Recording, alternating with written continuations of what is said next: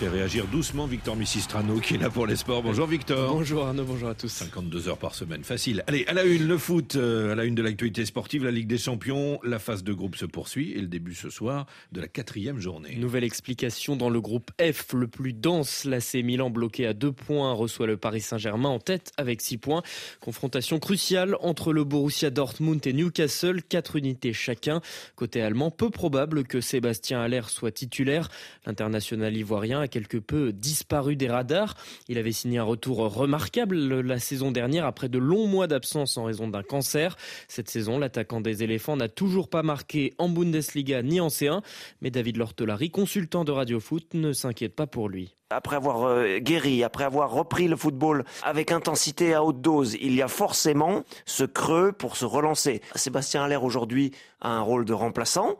Il va reprendre, on n'en doutera absolument pas, son mot à dire sur l'attaque de Dortmund petit à petit avec un temps de jeu progressif. Donc j'imagine que si on se projette sur le match de Ligue des Champions, c'est un rôle de remplaçant d'abord pour peut-être être décisif, pour que pour lui ce soit aussi un déclic psychologique pour se dire ça y est, j'ai retrouvé mon efficacité et je peux prétendre à davantage de temps de jeu que simplement un quart d'heure, 20 minutes ou une demi-heure sur les matchs euh, actuels. David Lortolari avec Sarah Loubacouche, Dortmund Newcastle, coup d'envoi 17h45 temps universel. On s'intéresse aussi à un joueur qui, au contraire, enchaîne les matchs euh, du côté des Pays-Bas. L'international algérien Ramiz Zerouki brille avec le Feyenoord de Rotterdam, surprenant leader de son groupe devant l'Atlético Madrid et qui affronte la Lazio Rome à 20h TU. Le milieu des Fennecs est en train de s'affirmer. Sofiane Amazion. Une frappe sublime en dehors de la surface qui fait chavirer le stade Feyenoord de Rotterdam lors de la victoire 3-1 des Néerlandais contre la Lazio Rome. Et voilà Rami Zerouki complètement adopté. L'international algérien enchaîne les très bonnes prestations avec son nouveau club du Feyenoord de Rotterdam à la lutte pour le titre en championnat et bien parti pour se hisser en huitième de finale en Ligue des Champions.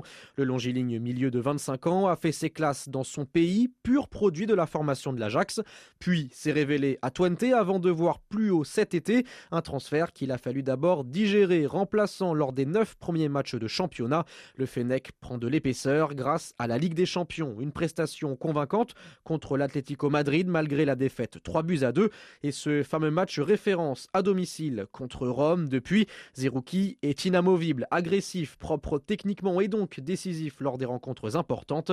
À lui de confirmer en club d'abord, puis en sélection, pièce maîtresse de Jamel Belmadi depuis ses premiers pas avec l'Algérie en 2021, mais souvent critiqué avec l'équipe nationale. C'est un Ramiz Zerouki taille patron qui est attendu pour la prochaine Coupe d'Afrique des Nations. Et puis je termine par la Ligue des champions féminines de la CAF qui a débuté. Défaite d'entrée de la SFAR de Rabat, les championnes d'Afrique en titre battues par les Ghanéennes de Lampem d'Arcoa 2-1.